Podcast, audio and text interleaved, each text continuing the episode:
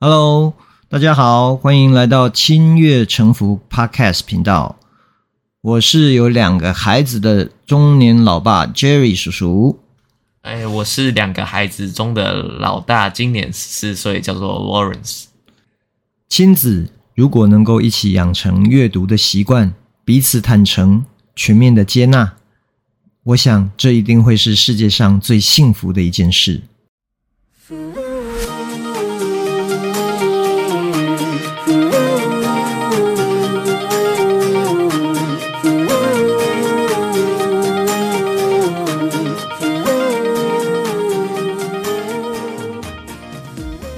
Hello， Hello，我们今天要来录一个比较刺激的主题。啊，对，呃，因为我们今天录的时间是一月十五15号，OK。那我相信全台湾的人都知道，我们在我一们月十即将要三号讲，什么东西啊？ 对，一月十三号，我们大家经历了一场非常重大的事件，也不嗯是事件啊，也不是事件，就是每四年就会来一次嘛。对啊它就是台湾的总统大选对，那我啊，们包含九合一选举。对，就是应该算是县市议员，然后立法委员，对吧？对，然然后后总统，总统、乡镇代表，然后不分区立委。对，不分区立委。那这次选举的结果，我相信从礼拜六到现在，我相信应该很多人都很激动了哈。啊，我觉得不管是选有选上的，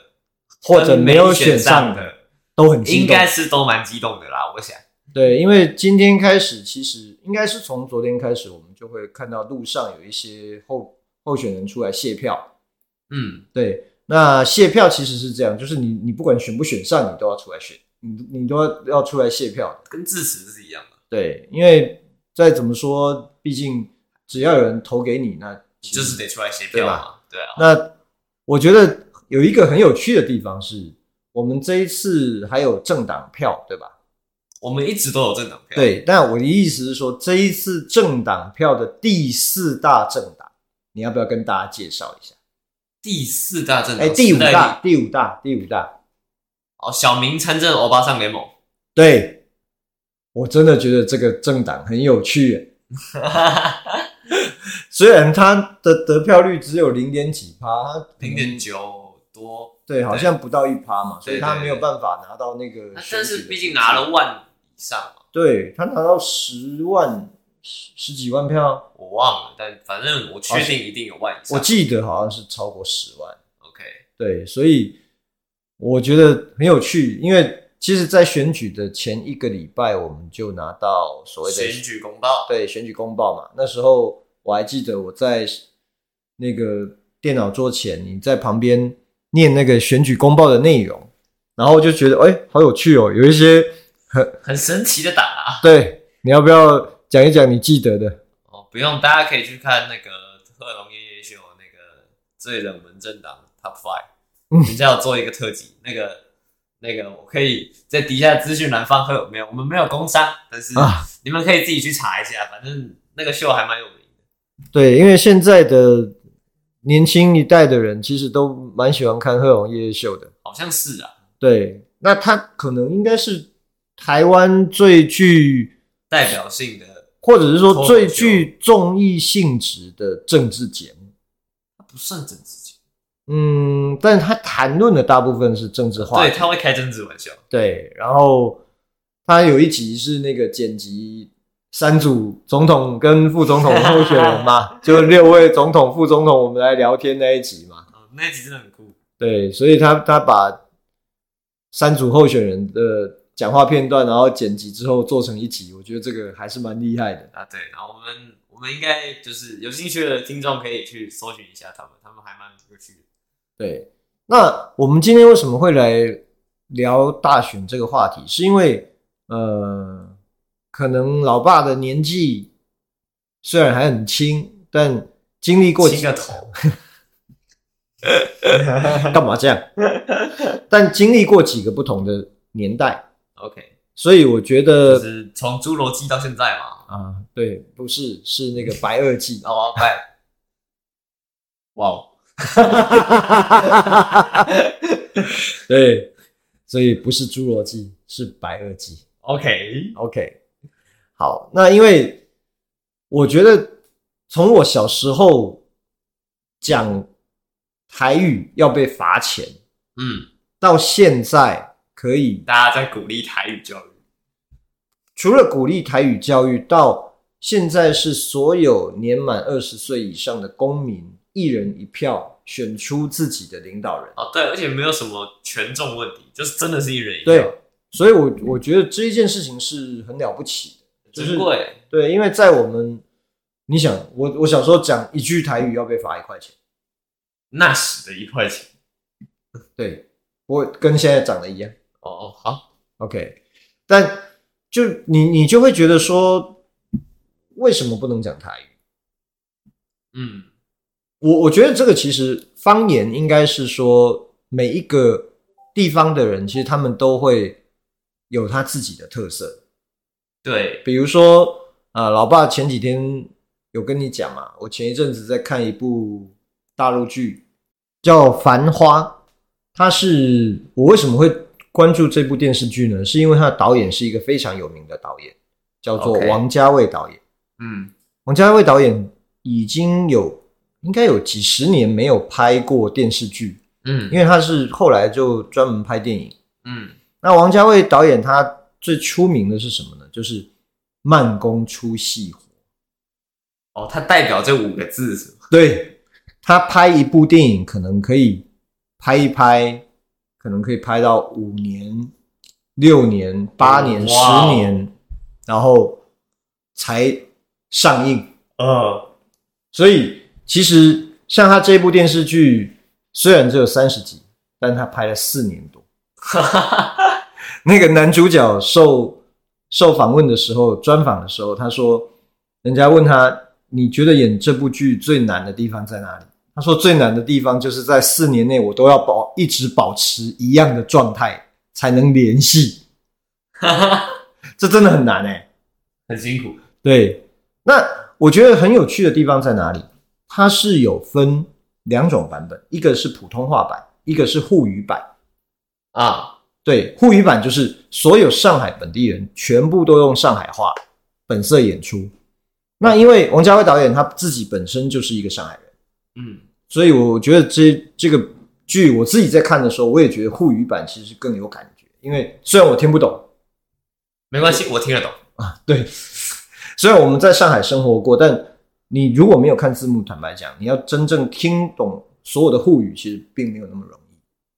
真的吗？没有，那那是因为你你的同学都讲沪语嘛， 对吧？所以略懂，略懂。对略懂，所以我到现在就听那个，我还是会觉得诶，挺有那种让人怀念的感觉。 对，那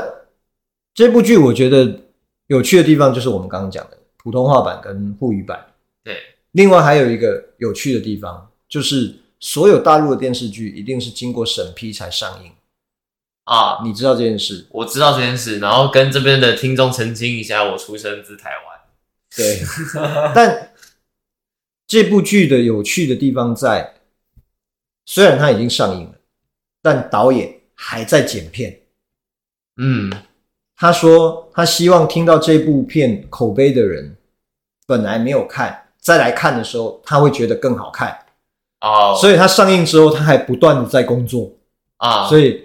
你说这个导演他是不是慢工出细活？这五个字最佳的代表。真的，对，所以我觉得每一个地方的方言包含，比如说像老爸有一些原住民朋友，有时候听他们自己在组里面，他们用他们自己的话在讲话，虽然我听不懂，但我觉得很有趣，就是你会你会觉得说，哦，OK，就是很有他们自己的特色。当然，对啊，所以我当然语言统一这件事情，我觉得会提升很效率，很多的沟通跟生产效率啊。对，对，的确就是我们在一五年刚到上海的时候，我还记得那时候有人，就是公司的同事是上海人，他有教我，他说你打车的时候，就是我们坐 taxi 的时候，嗯你一定要记得要用上海话，因为我们这边的司机那时候 Uber 或者是滴滴大陆的滴滴，对，大陆的滴滴那时候比较少，就那时候的滴滴的车也都是出租车， OK，所以他教我要用上海话跟师傅讲怎么走，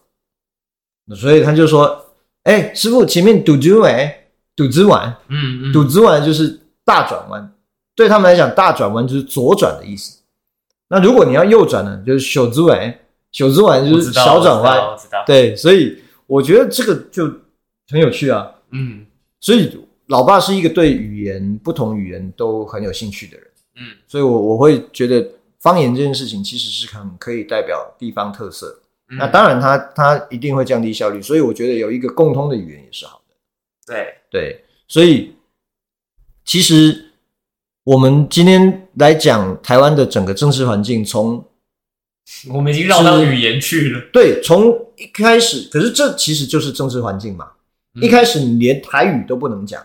你讲的是要被罚的。对到现在我们鼓励现在普遍认为原住民语跟台湾的台语是一种非物质的文化遗产还有客家语。啊，对，还有客家语，对，客家语其实我觉得也，我觉得也很哦好现在听。高铁上也会播客家语，哦，会啊，所对有啊所有的交通运输所有的都大众会运输都会，请准皮哈茶。对对，请准备下车，对吧？对，我我以前因为念这个桃园中立那边的大学嘛，所以我我学的第一句客家语的“总六三多嘞”，请准皮哈茶。中立站到了，请准备下车。对，所以我觉得这个其实是一件很有趣的事，就是学不同地方的语言。嗯，那现在我们可以这么自由，比如说我们在节目上也好，或者说我们在大街小巷，任何时间、任何角落，我们都可以谈论整个台湾的政治环境，甚至任何一组政治候选人，或者甚至是现在在位的，你说总统也好，副总统也好，行政院长也好。被别人丢鸡蛋、丢皮鞋都都丢过。哎，在台湾来说，这是一个蛮正常的现象啊。对，但我就会觉得，其实这个反而是一种很可贵的。啊，是啊，对吧？是，对你，你想，如果你在北韩，你敢丢金正恩鸡蛋吗？你可能还没有办法看到竞争。对，就是你可能丢鸡蛋还没出手，你已经被打死了。有有可能，对，所以我觉得这个就是很很难得的民主嘛。嗯，那当然，你说民主有没有坏处？我觉得也有坏处。当然，所有的制度都是有好有坏。啊对，没有一个完美的制度。坦目白前说，至至少到目前为止，对，因为前几天我才看了一个很惊悚的新闻嘛，就是那个南韩他们的反对，就是呃，应该算是在野党嗯，的党魁，或者应该是哦在野党被刺伤的对对那个对吗，被被刺伤脖嗯子。嗯嗯，对，那这个其实一定就是在民主国家才会发生的事。对坦啊白，讲就是这样。对你如果所谓的那种比较专制、专制或集权，或者是比较独裁，啊呃，不要讲独裁啦，它可能是比较专权的，对吧？ 就是对独，裁。啊那比较专权政治的国家里面，它可能这种事是基本上不太可能会发生。哦，他们的人身安全一定是保护的非常好了。对啊，所以我觉得像台湾，当然你说很民主、很自由，但相对来讲会不会危险也高一点？一定一定会的。我觉得所有的所就有的对于事情政治人物来说，危险会高一点。对，那甚至我也可以讲，治安其实我们会比较差。你越自由的地方，其实治治安是会比较差的。是的，对我，我你还记得吗？我们在上海的时候，其实非常非常安全，因为就在我们住的那个家里面的那一条路叫大学路，对，路口每天晚上十一点一定有一台中型巴士，就是我们台湾叫警备车，就是那种行动警察警察局，警察部队，对他就是会驻守在那个地方，所以你根本不可能会看到什么小偷啊、抢劫啊，很少真的然后完很全少真的是完全没有，嗯所以我会觉得他就真的很安全。嗯，我在北京，在上海，我到到哪里晚上多晚，我一个人，我从来不会去担心说，哎，我可能会碰到什么，不会的。嗯对，所以我觉得这个当然就是会不一样的。那所有的工具安不安全，其实是看你怎么用它。对，嗯，我为什么要讲到这个呢？因为今天你弟弟受伤，哈哈哈哈，好，就是稍微提一下 啊，就是我弟弟他在上那个可能是美劳课，我想不是他是在上英文班的时候自己在做劳作。哦哦，在在英文班的时候，反正就是拿到那个雕刻刀嘛，然后不小啊心割到他的中指，对，然后去缝了五针回来。对，真的弟弟真的很可怜。那个那个要缝五针，我我自己在旁边看，那个伤口真的蛮大的。就也蛮深的吧，我想。对，没有，其实它是因为裂开，它哦就是如果是因为裂的太开的话，如果你不缝，它那个皮没有办法愈合，嗯嗯，对，，那就是也比较不好止血。所以 OK 医生的建议就是说，我就们是还是缝起来缝一下。对，所以竟然要缝五针，我本来预估大概只要缝三针的，就竟然缝了五针。那我也跟弟弟讲，其实因为我去接他回来的时候，我为什么要讲这件事？因为他的班主任跟我说啊，以后就不要让孩子带雕刻刀在身上。啊啊，班主任就是他去上补习的补习班的班主任对，哦，那我以为是他们班导。没有。那可是我就会觉得说，我我是真的自己在车上跟弟弟说，我觉得所有的工具它都有它的危险性啊。那我也不可能叫你这辈子都不要用刀。大家知道前阵子有个新闻在这边说什么萝卜刀很危险吗？对，那我我觉得你应该是要去学习怎么样使用它正确地使用更安全，对吧？你你在哪里，在什么场合，或者在什么样的情况下，你可以应该安全的使使用用这个它东。西。对，我觉得不是说啊，你禁止它就好了。人类这件事情，就是你越禁止它，它就会越想做。啊，对，就是在心理学上有一定的研究。对，所以其实我这个理念倒不是说我自己独有的。我我那天呃，我忘记我看哪一本书，讲到那个 Amazon 的 CEO Bezos，嗯，他就提到说，他所有的孩子都是可能从四岁五岁，他就会给他们刀子去使用，刀子或剪刀。他说：“我宁可我的孩子少掉一根手指，那也不要这辈子他自己不会用刀。嗯，”就是我觉得美国的那种教育思想，他们就是这样，就是所有的小孩就是应该你就去试啊，你试了你会痛，你就会知道以后以后不能这么做。对对对对对对，所以包包括我在读那个马斯克传，他说他的宝宝那个 X 宝宝，他们都是在公司里面乱爬，然后他也不管这样子。对啊，对，那当然这个坦白说，就是老爸还没有办法做到完全不管啊。对，所以回过头来讲，我们台湾的这个整个环境，我觉得其实到走到现在为止，其实是非常非常多人努力的成果。对，我觉得在现在目前台面上或者年轻一代正要起来的政治人物，其实我必须说，每一个人都贡献了他们的一份力量，对，不管他的政治立场是什么。对，因为我觉得就是因为有多元跟不同的政治立场，那才可可以形成所谓珍贵的民主嘛，对啊，对吧？如果说哦，OK，大家思想都是一致的，对啊，比如说好啊，那你那你不用选 啦。你现在总统是绿的，那永远一百年都是绿的；你现在总统是蓝的，那全部都一百年都是蓝的；或者总统是白的，那一辈子都是白的，那就不合理嘛？也不可能发生在就是民主国家嘛。对，就不合理嘛。所以我觉得，其实选举的结果当然一定是有所谓的胜败，就跟所有的运动比赛是一样的，是对吧？一定有人有人赢就有人输嘛，不可能全赢。不然是要怎样？三个总统吗？ 对啊，所以那可是我觉得这个制度可以延续下来，我觉得这是最重要的。对，对，所以我们也是希望未未来你应该还有哇，你还有四年多太久了嘞。哦，还 有还有将近四年多、四年半，将近快五年的反正时下一次间。我也不能选嘛。对，对啊，所以到二零二八年你也还不我能还选我也不能选啊，对啊。 OK，好吧，那但是二零二八年，我们那天在看新闻的时候，我们有听到一句话，我们觉得很有道理，就是二零二八年可能现在十八到二十岁这个年代的人，他们就会有第一次的这投叫票手头组。对，那我相信未来的四年做的怎么样，不管手头组会看在对你今天选上的，不管你是民意代表，不管你是总统、副总统，不管你立委对，不管你啊随是、便就是，内只要你阁是政治人物，，对，只要你是为台湾民众做事的人，大家都会看未来这四年你做的怎么样。那这些手头主，他可能就没有所谓的包袱，他没有他没有所谓说我一定要投蓝的，我一定要投绿的，或者我一一定要投定白要投什么东西，的对我我一定要投谁？没有，就是你怎么表现，我才决定我这一票要不要给你。对啊，那我觉得这样的比例越来越多之后，其实我相信它会是一个好好的正向的循环。而且我觉得这次大选最特别的是，嗯，不再是两党政治，对，现在是所谓的三党政治，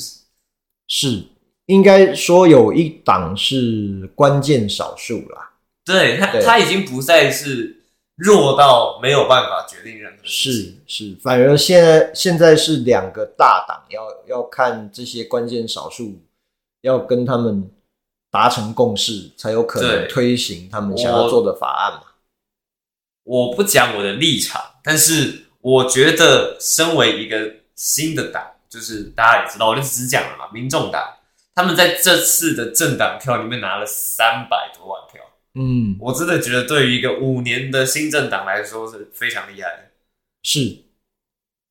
所以我我觉得这个还是一样嘛，就是你这几年来你做的东西可能有人看到，那就会导致这个结果。对，那我我们也相信所有的真假都会被时间给验证。嗯，我我可以跟你说，有一个政党之前其实也很厉害，时代力量、不是新党、亲民党，亲民党、对激进党、没有亲民党，亲民党，只有亲民党，对，橘亲色的那一个。对。那但是因为到最后就越越分裂嘛，越来越分裂，后来就就没有了嘛，就是对现在选书欧巴桑政党是吗？现在现在政党，如果我们以政党票的排序是这样的啦，就是民进党、嗯国民党、嗯民众党、嗯时代力量，嗯，然后一个叫做那个小明参政欧巴桑联盟，对，首次参选对。第五名，所以，那坦白讲，是如果说小明参政欧巴桑政党联盟，联盟，OK，他们简称小欧盟。小欧盟，OK，好，所以你看嘛，我觉得有有这种新的政党或者是新的团体出现，然后你都可以在选举公报上畅所欲言你想做的事情，当然人民不一定会支持你。对，当然啊，对吧这你是大家的选择。对啊，那你你有的讲的很荒谬的政见，当然大家也不是傻子。哦，我有看到在选举公报上讲小话的，哦，对啊，好的，对啊，所以我觉得未来这四年，我相信所有的人都会战战兢兢啦，不管你选上或没有选上的，因为你没有选上，你下次你还会想选嘛？一定的啊。对啊，那你你还是要战战兢兢，大家还是会看嘛，因为其实公众人物或者是这些政治人物，其实他们就是在大家的眼光之下的。是，对，所以我觉得大家就是认真的看，那嗯，未来四年好的不好的，我觉得我们都可以去检验。是，那二零二八可能我们就可以再一次有不同的选择，或者是一样的选择，不知道。但每个人都可以有他自己的选择，对。对吧？但就还是要呼吁一下大家要出来投票，这次的投票率是还蛮不错的，就比嗯上上四年好，这一次好像大概七成左右。不错。我对觉得至少就是大家都有在关心这件事情。嗯，OK，好，那我们因为时间的关系，我们今天就先聊到这边喽。嗯， OK，好，拜拜拜。